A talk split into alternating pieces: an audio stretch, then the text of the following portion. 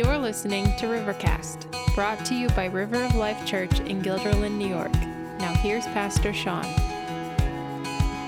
Hey, if you've ever had to reboot your computer or restart electronics, sometimes you call, you know, tech support you know, don't be the person that, you know, my understanding was that somebody called, uh, you know, tech support and they said, uh, you know, plug it in. And they're like, oh, I didn't realize like my computer wasn't even plugged in. Or like, well, I can't see what I'm doing. The power's out. Like, seriously? You know, nothing works when the power's out. But if you've ever done anything with electronics, somewhere along the way, you have to reset. You have to hit a reboot. There's something that they do, and I don't, I'm not a technician or any electronics or electrical engineer. I don't understand all of that. But there's something that is the programming and the coding that's into is when you plug the thing in and you turn it on, that it's supposed to do certain things. It's somewhere along the way it messes up. If you've used a computer, how many of you are familiar with the, the, the old school three finger salute, Control Alt Delete on a computer back in the day, right? If you're a little bit younger, you're kind of like, what? I don't know what that is. But back in the day, I don't know if you know when that came out or when it was kind of from the very beginning in the 70s and 80s when computers were like big mainframes and, you know, the PCs were still far in the distant future, they were buggy. They had problems. And so they'd have to restart all the time. And the folks realized, like, this is getting old. We got to unplug the thing or turn it off and turn it on. And it's taking a long time, you know, just forever. And so they built into the programming, if you hit Control Alt, initially it was Control Alt Escape. But somebody's like, yeah, that's too close. You could set a book down on a keyboard and then reboot your computer. So they made Control Alt and Delete where you had to use two hands, unless I guess you got gorilla fingers and can kind of reach across the whole thing, to do a reboot of the system. There are two times in the Bible when God hits the reboot. He hits the reset button on his creation. One we're looking at today with the story of Noah and the ark, and the other one is told to us in detail in the book of Revelation. It is yet to come.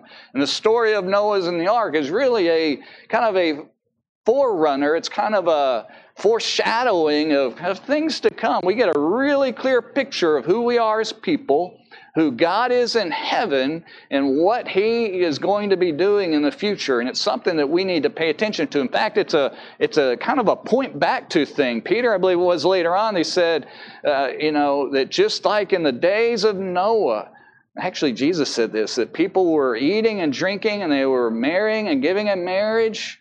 And then that day came when the rain fell and the world flooded and people were clueless and oblivious to it. He said, just like that is going to be when the Son of Man returns. So, read with me, if you would, the story of, of Noah. We're not going to read all three chapters of it. The Bible gives us much more detail here than so far the other events that happened, but we're going to talk about these events, these historical events. So, read with me in Genesis chapter 6, look at verse 9 and following.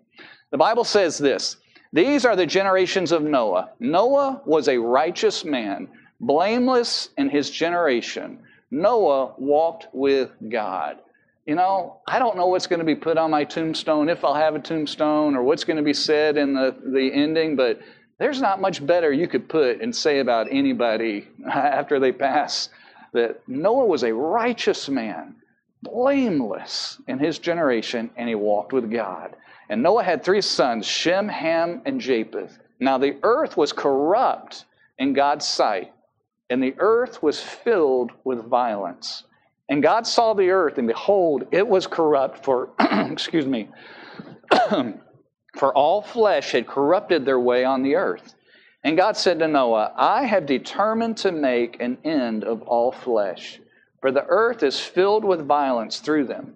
Behold, I will destroy them with the earth. Make yourself an ark of gopher wood. We don't really know what kind of wood that is, oak or cherry, who knows. Um, but anyway, make a, make a boat out of wood. Make rooms in the ark and cover it inside and out with pitch. This is how you are to make it. And he goes on and describes how long the ark was about like 500 feet long or so. And then he jumps down into verse 17. It says this For behold, He's like, Look, pay attention to this. I will bring a flood of waters upon the earth to destroy all flesh in which is the breath of life under heaven. Everything that is on the earth shall die.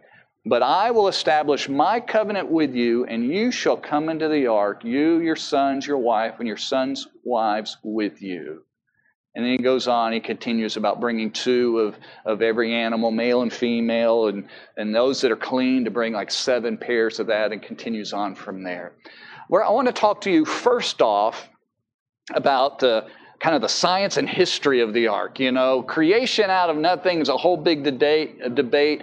Kind of the whole another big thing in the science and, and religion kind of debate that's out there is is Noah's ark. Like, did that really happen? Did it not? Were these fictitious stories? Are these are these kind of Dr. Seuss stories? Are these kind of you know fairy tales? Mary had a little lamb. You know, just nice little cute stories that you'd read to your childhood. Well, I'm not sure Noah's Ark is a, a, cute little story, you know. Animals are always nice, but kind of the end result, not so nice for everybody else. But, and then we want to talk about kind of the significant implications. And I hope this morning that you walk away with a profound sense of who God is, who we are, of what His salvation is in our life, because already with just a few chapters in the book of Genesis, we're getting a very clear picture of how this world works. And so, one of the uh, people who um, who doubt the Bible or just kind of very much don't think that it's history kind of point to people who believe in the Bible and who say, wait a minute, I believe in God that made heavens and earth. I believe that these are not just stories that are in the Bible, that are just, you know, little uh, uh, stories that are kind of made up that we kind of derive truth out of. There are a lot of people who go to church that thinks the Bible is just full of stories, that these aren't necessarily real people, that they're just somebody was creative and kind of writing fictional characters that just, you know, you can kind of look back and get some inspiration and truth out of them. And but truth be known, Jesus treated these as true people, as real people, as real stories. In fact, all of the New Testament does. And so I personally think we're kind of foolish to not look at them that way. And so, I, as I shared with you a few weeks ago when we talked about like creation, just kind of hang with me. I'm going to do a little bit of science this morning, all right? So some of you in the room are like, yay, I like this. And like last time, the others are like, oh, really? Are we going to do that? Can't we just talk about the other stuff? So, did Noah really exist and did the ark happen?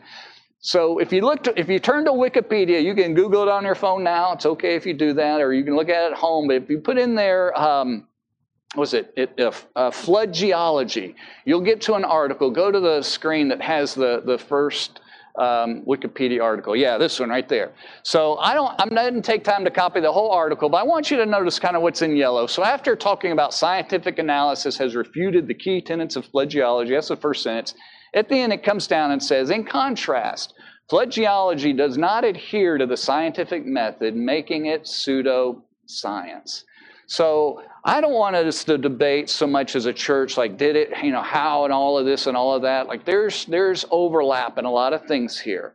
But what I do want our young adults, especially in the room, because you're on the front end of figuring out what is true and what are you going to believe and your friends and all of that, don't let statements like this, you know, make you feel bullied. I mean, they're, they're actually the second sentence in this whole statement is kind of like academic bullying, to be honest with you. Flood geology contradicts the scientific consensus. In other words, everybody else in the world thinks that you're dumb. You know, everybody else in the world thinks you're not wearing the right kind of sneakers today. Everybody else in the world thinks you're not listening to the right kind of music. Everybody else in the world thinks that you don't have a brain. I want us to recognize that people who that believe the flood actually happened are looking at the same data that people who don't believe that it happened. And they're following just as much science as everybody else, despite what others say. And there is a tremendous amount of subjectivity that's put out there that in the, in the name of science. We'll talk a little bit about that more in a, in a minute. But go to the next slide. I want you to kind of get a picture here. Here's what the world is trying to create for us. They want us to be people that hold to science and history, but have it completely separate from our religious beliefs. They want a, they kind of decouple those things together. So I'm not going to get really deep philosophically. Sean, you're making my head hurt. Some of you are like, no, this is good. I wish you'd go more. Others, you're like, Sean, I'm still on my first cup of coffee. Go easy.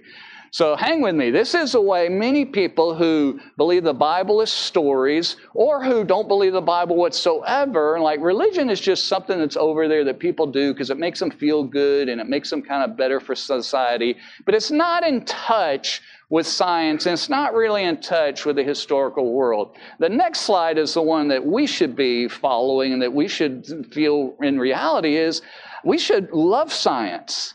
We should love history. We should love all of those together. Sometimes Christians can get a little like, well, I believe the Bible and I'm not going to do science. Well, that's not very smart. You know, you can't go to the doctor if you're going to hold that. Like, I like science. I like a lot of those, you know, things that it comes out with, but we need to integrate all of those together. So think about it this way the Bible is not first and foremost a science book.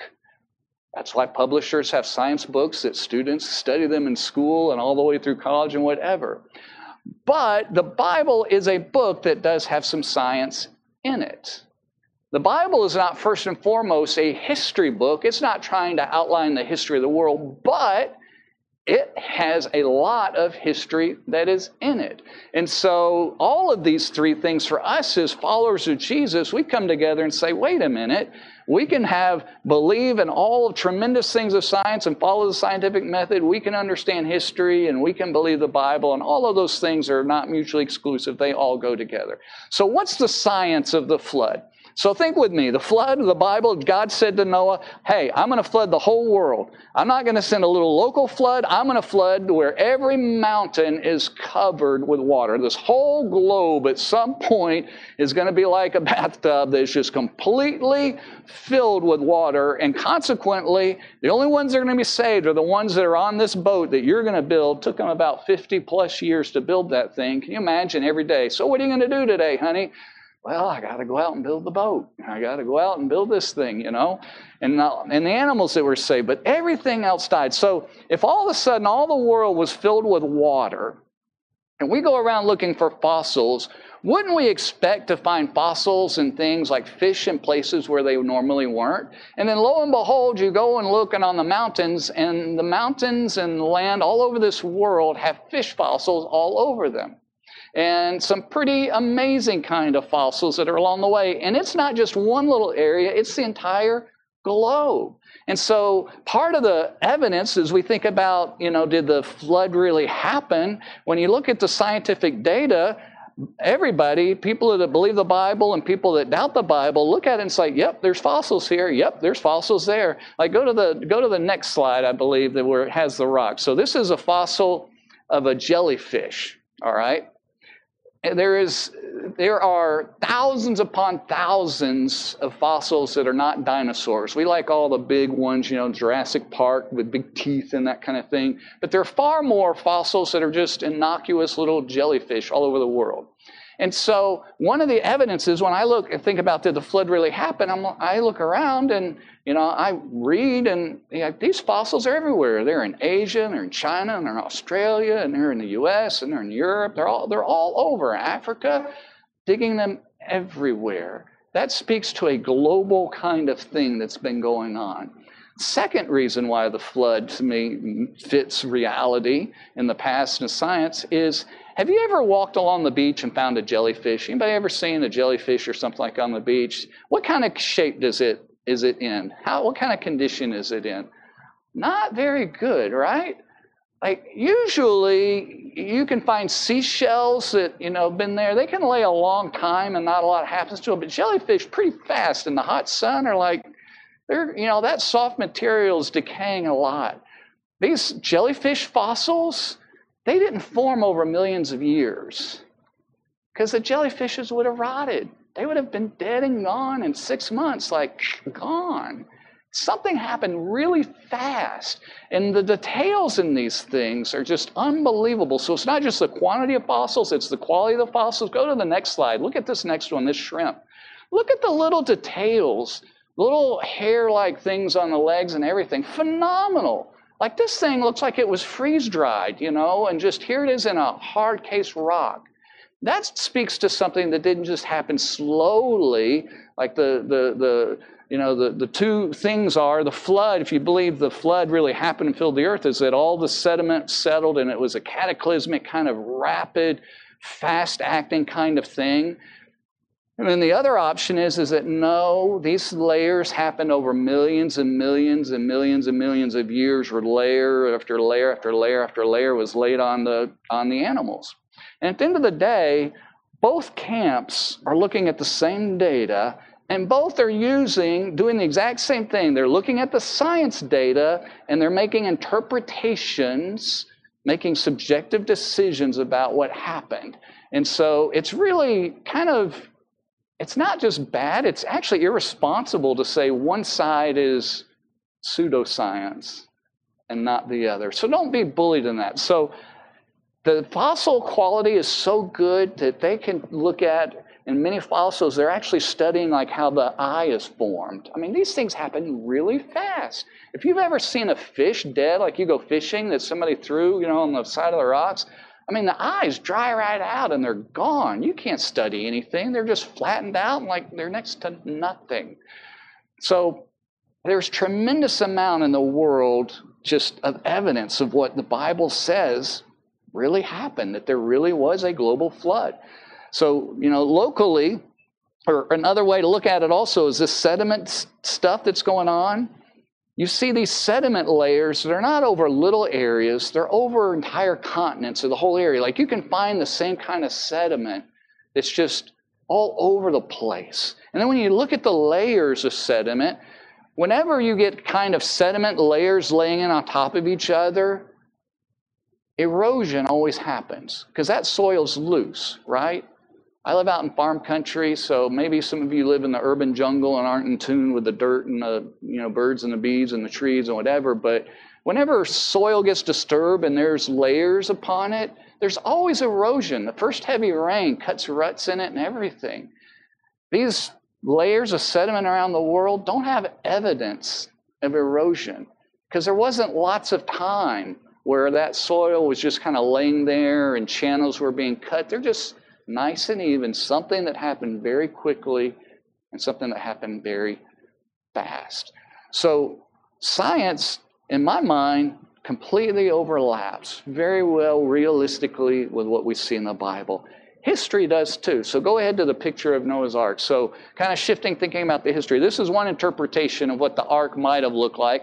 Who knows if it was exactly like that? That's the Ark Encounter um, that you can go visit and see. But I wanted you to see the size of this thing. In the past, people have said, well, the Ark couldn't have possibly saved all of those animals. That sounds so far fetched and so crazy. Well, I want you to see a kind of a magnitude. Look at the people and compare them. See the person way to the right on the side of the Ark? This thing was like almost five, either just under or just over 500 feet long, 100 feet wide, just under 100 feet wide, three three floors, three stories, we would say high. Could house like 125 sheep sized animals. There are only so many big animals in the world. There really are not that many kinds of giraffes floating around. There's not many, really many, that many elephants and hippopotamuses and rhinos. Tyrannosauruses, yeah, I kind of think the, the reptiles, the dinosaurs are on the ark as well. There's just not that many big things. And so there's so I when you read the story of Noah's Ark, there's so many questions like, what did they do for lighting? What did they do for? I'm sure they had oil lamps. How did they get rid of all that waste and all that? And how? So you kind of get to the, like, how is this even possible? Is this history really real? And it was interesting when Encyclopedia Britannica was first created, like in 1771, pre just before the Revolutionary War, right? Or right, right in that time frame. Encyclopedia Britannica treated Noah's Ark as a factual event in history, and it argued that all of the animals could have fit in the ark just fine. Fast forward, by the time of the Civil War, they began saying, eh, maybe they wouldn't have all fit. Yeah, there's no way this whole world would have flooded. It was probably more of a local flood, you know, just it was a lot of water, like maybe you know, maybe the Mississippi overflowed its bank, and kind of like somebody wrote the Bible and exaggerated, and, and all of that same time period is when when academics began studying more and more, and not so much learning, but they began doubting more and more, like the the truth, the veracity of the Bible, and all those things collided to kind of, you know, along with that origin species, and kind of hand us to where we we are today. And so historically, What's so interesting, you can go to the next slide, and these will be the last photo, pictures, whatever that I'm doing. Here's a quote from a guy by the name of Josephus. He was a Jewish historian that was alive over 2,000 years ago. So think time of Jesus. He was alive when Jesus was here. I want you to notice a statement. This is a quote from his history. It's called Antiquities. All writers of barbarian, don't look down on that. He just meant people that were not Greek. That was kind of what their world saw as barbarians. But all writers of barbarian histories make mention of this flood and of this ark. And he goes on to mention a bunch. Do you know, thinking about history, that the history of the ark is recorded in hundreds of writings from cultures all over the world? In fact, so many Native American tribes have it. You can read them like Apaches and other groups, and even in the U.S., that will talk about a great canoe that carried eight people and landed on a mountain. And they'll even talk about things about them sending out a raven and then sending out a pigeon and coming back, you know, two times. Like these, like really clear details. And this is all over the globe. Now, people who doubt the Bible will say, oh, that just must be the missionaries. The missionaries got there and told them that story, and that was the way they reinterpreted it. Folks, this was 2,000 years ago that he was saying this and we still see it today. So when you look at the geological evidence, there's some really re- good reasons to think the flood happened. You look at history, there's some history outside the Bible that's global all over that makes sense to me that happened. And then I turn to the Bible and I'm like, I believe this book. I don't believe it because of the things I just said. I believe the book because I really believe that the God of heaven spoke it. And if it really is true, then I ought to find evidence. And when I look around the world, I'm like, yep, it syncs with the rest of the world. So, science study, history study done. Now we'll go look at the Bible. I want our young adults in the room to say, you can believe in Noah's Ark and be and love science. It's okay. You can love the Bible and you can believe these things and you can love history. It's okay. It's good. Three things I want you to notice quickly this morning and I'm going to go quickly because I spent a lot of time talking about those things for you. I want you to notice that this event, these are his, this is a historical event. This is not a make believe thing. This event tells us a lot about who we are as people. Look what the Bible says in, in chapter 5, verse 5. The Lord saw the wickedness of man was great in the earth, and that every intention of the thoughts of his heart was only evil continually. That is not a pretty picture of the world. Look what verse 11 says. It says that the earth was filled with violence, and God saw the earth, and behold, it was corrupt. And here's why for all flesh had corrupted their way on the earth. Adam and Eve took God's world that was beautiful and amazing, that He made it perfect without sin, introduced corruption and disobedience to God. And by the time that Noah had come, it had exploded. Just last week, as we saw that Cain ends up killing his brother Abel, the first event we see recorded, you know, brother killing brother. And now we two chapters later, we see that the whole world has just exploded in this corruption. This tells us, guys, who we really are at our core. That Noah was a man who was righteous and blameless, and he walked with God, and that he was unique. The rest of the world, that every intention, every purpose, every plan, every thought, every motivation of their heart was only evil, constantly, continuously, ongoing. The world by that time had ripened. It had become as evil as it could possibly be. Government hadn't stepped in. In fact, what we learn and realize when we start looking at this, the job of government is to protect people from other people. It's to protect, it's to protect people. It's to protect the vulnerable, protect the innocent, bring order into to a culture, into a community, into a neighborhood, into a, a country, if you will. And because left to our own devices, we're going to all, and without God, we're going to turn on each other because inside all of our hearts is something that is corrupt and it is evil. What that means for us as moms and dads is, is that our children need our care and our nurture and our love and our protection from all the jerks in the world. and all the ones that would do harm. But it also means that our, te- our kids need protection from themselves. That inside of them is all of this junk and all of this evil. And that we, our job as parents is to help them to know the God of heaven so that He can change their life and transform them. They don't come into this world innocent and pure like we kind of think they are. They come into this world tainted already, having our own sin nature passed down to them. And so, as this, as God looked at this world, He says, This whole world is a mess. As, you, as I've shared multiple times, I have four cats and a dog at home. Sean, why do you have that? It is a long story, and I will not bore you with it, but just be honest with you, I really don't want that many. Like, Sean, yeah, we've heard you say that before. We don't buy it. Some of you are probably there too. I really don't. I don't. But I would really, I would absolutely do something about it. If I came home and there's like blood in the, you know, kitchen and like there was knockdown, drag out, and the cats were at it and the dogs at it, and they're just like, I want to come home to peace. You know what I mean? Like, can you guys just all get along? God's up in heaven, made this world, and He's looking at this world. Crime is at an all time high. Abuse is at an all time high. Corruption's at an all time high. Extortion, bribery, everything is off the chart. Just people are after their own good. Domestic violence is unbelievable. Rape and murder and stealing is off the chart. Mental health is in the toilet because our feelings come ultimately from our thoughts, and if our thoughts are only toward evil continuously, guess what? Our feelings are a mess. This, this world was a total disaster. People were victimized and struggling and hurting because other things in the past, and they were feeling unfulfilled. This world was not at all what God designed. It was not about good in life, it was destruction. And God said, This is terrible. This is not what I created. This is not what I want. I'm going to hit the reset button. And so he said, Noah, it's time for you to build a boat. And God's really patient. It took him at least 50 years to build this thing.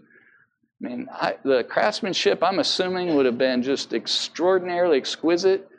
I mean, those joints would have had to have been tight. Yes, he, he tarred it, you know, with whatever pitch and sap that they, he got and created out of those trees and all of that. I wouldn't even be surprised along the way, God's like, yeah, he kind of missed a spot there. I'm to have to kind of put my hand on a little hole there, make sure this thing doesn't sink. But regardless, God said, Noah, I'm going to flood this world. And I'm starting over because this world is an absolute mess. That means for you and me, we need to be sober about what's inside of our hearts because we're no different, guys. That's the world that we're brought into. That's the world that we need saving from, and we need saving from ourselves. Now, the reason that Noah was saved, the Bible is very clear when it said that, that he was a righteous man, blameless in his generation, and he walked with God. He wasn't, he was righteous and blameless because he walked with God. He didn't walk with God because he was righteous and blameless. This is really significant for you to understand this. So often people think, well, I'm going to get my life cleaned up so I can get close to God and I can know God. It's not the way it works. You and I can't clean our life up. Our heart is already corrupted and evil. The reality is, is that we come to God with all of our mess and now we know the rest of the story that Noah didn't have the full story then. I'll talk about that more in a minute. But we go to God and say, God, I need Jesus to forgive me because I'm the one that's told the lies. I'm the one with the evil thoughts. I'm the one that has hatred in my heart. I'm the one that has selfishness, and I'm the one that has all of that junk. And we trust his son Jesus, who paid the price for our sin on the cross, and he forgives us and we have the chance, we've been at that point to begin to follow him. And when you follow Jesus and you follow him really closely, then you walk with God too. And as we experience that salvation, God turns around and he says, Now you are righteous and now you're blameless. I forgive your sins. And he changes, and as we follow him, he changes our life. You see, The righteousness and blamelessness always comes when we know and follow Jesus. That's the way that it works. And because of that relationship that Noah had with God and he was unique in the world, I know there's times when you feel like I'm the only Christian where I work. I'm the only one of my, you know, my whole school. I don't hardly know anybody that knows Jesus and is trying to live a, a life that honors God. You may feel that way, but you're not. Noah and his family really were. They were the only ones on the whole planet that everybody looked at was odd and weird and thought that they were just, what is your problem? How come you're not doing like the rest of us? Can you imagine trying to navigate that and doing business with your neighbors when they're always trying to take advantage of you 100% of the time and laws were not established well? And God said, enough of that. I'm hitting the reset button. So he sent a flood that wiped out the whole world except for those eight people. This story tells us a lot about who God is. It tells us not just about how sinful people are, but God's not the kind of God in heaven that just shrugs his shoulders and says, Well, I guess they didn't do that well. Look, look what this tells us about God. Let's listen to this. In verse 6 of chapter 5, it says this And the Lord regretted that he had made man on the earth, and it grieved him to his heart. So the Lord said, I will blot out man whom I have created from the face of the land, man and animals and creeping things and birds of the heavens, for I am sorry that I have made them. But Noah found favor in the eyes of the Lord. He found favor because he was that man who walked with God and was righteous and blameless. God, this story tells us about how sinful people are, but it also tells us about the holiness of God and the justice of God, that He will not overlook the things that we do. It tells us that He notices. He gets a picture that He's looking at everything in the world. He's not speaking in hyperbole, He's not inflating, He's not puffing. He's not saying, oh, yeah, everything's bad. You and I will do that. We, we do that with sports teams, right? Oh, they're terrible this year. Well, no, they're just not quite as good as somebody else. But God's looking, He's like, no, everything they're thinking.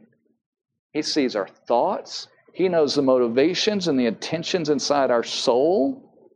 And He casts judgment upon us and says, I see that, I know that, and it's wrong, and it's evil, it's corrupt, it's not what I put into this world, it's not the world that I created.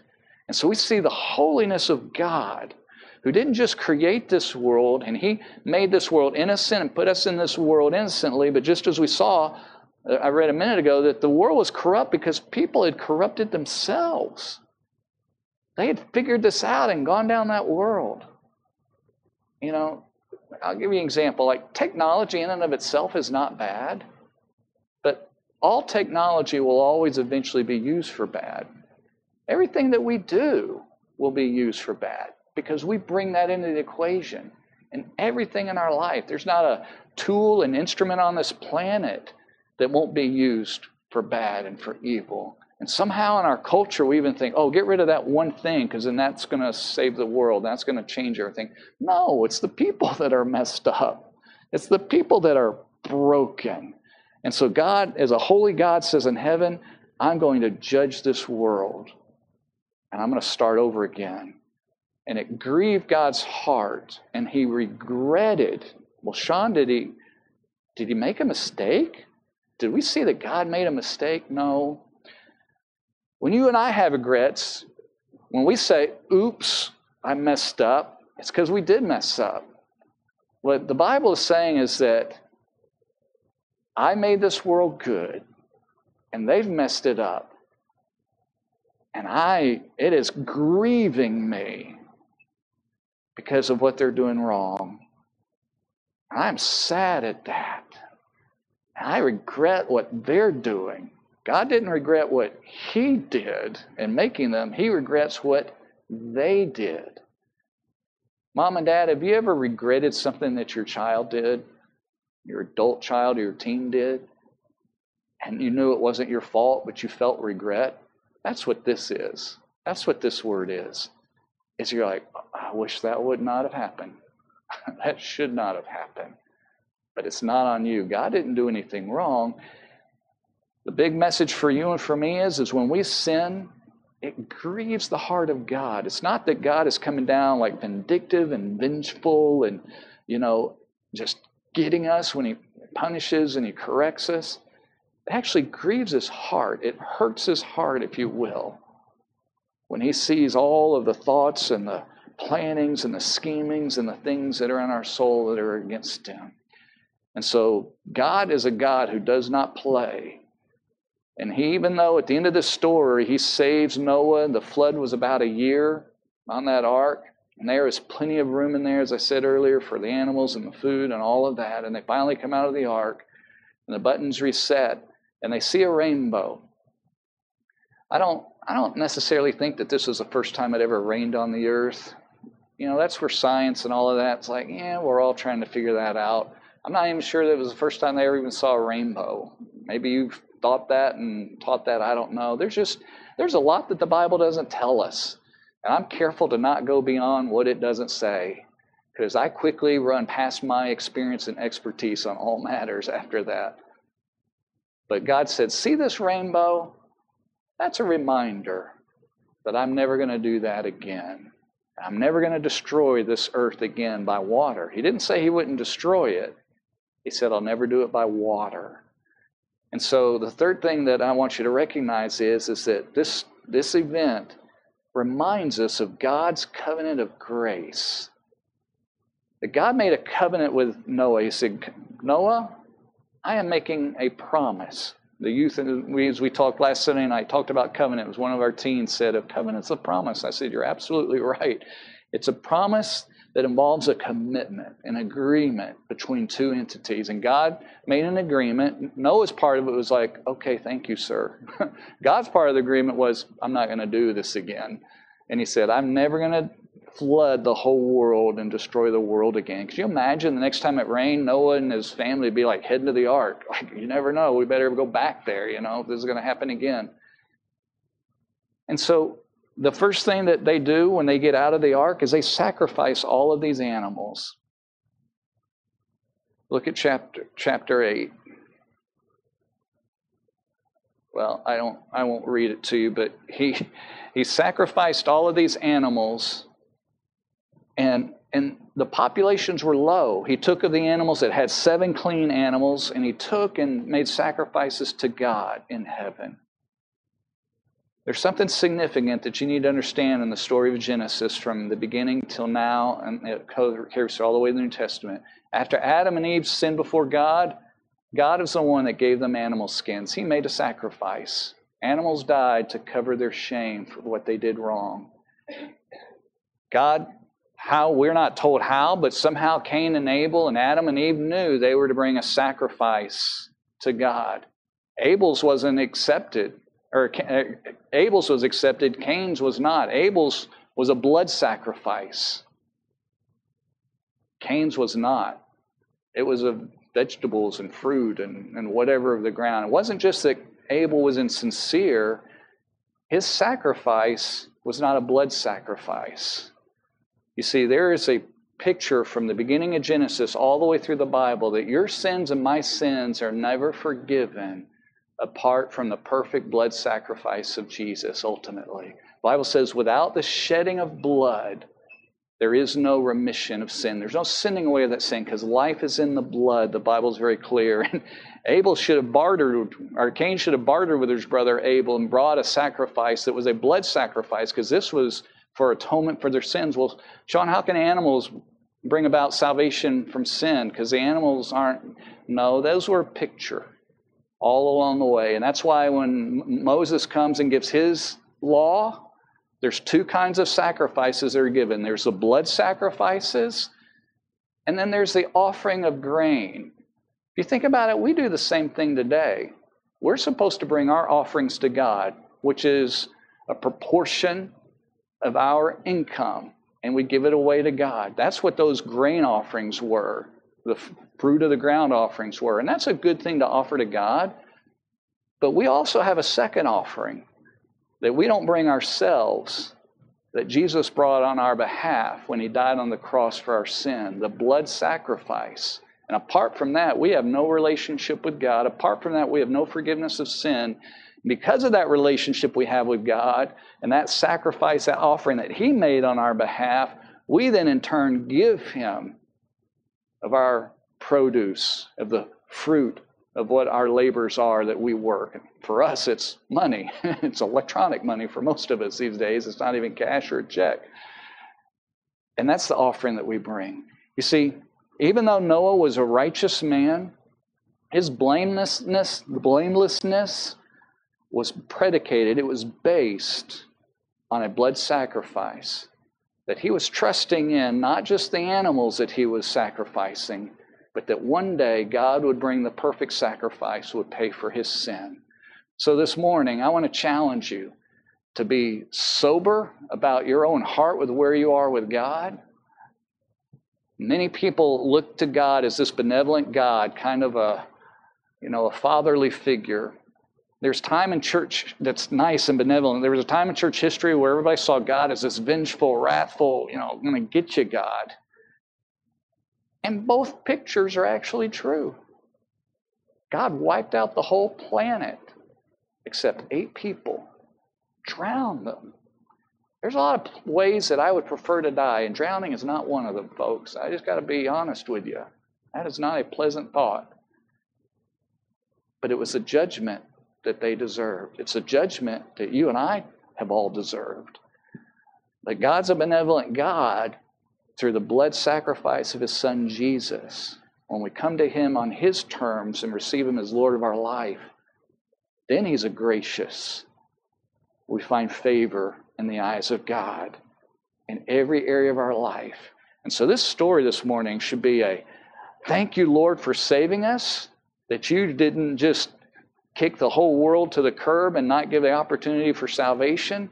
Thank you, Lord, that you sent Jesus for many of us, it should cause a worship and a gratitude in our heart. We see a rainbow in the sky. The first thing in our mind shouldn't be, well, I don't like those people, what they use that rainbow for today.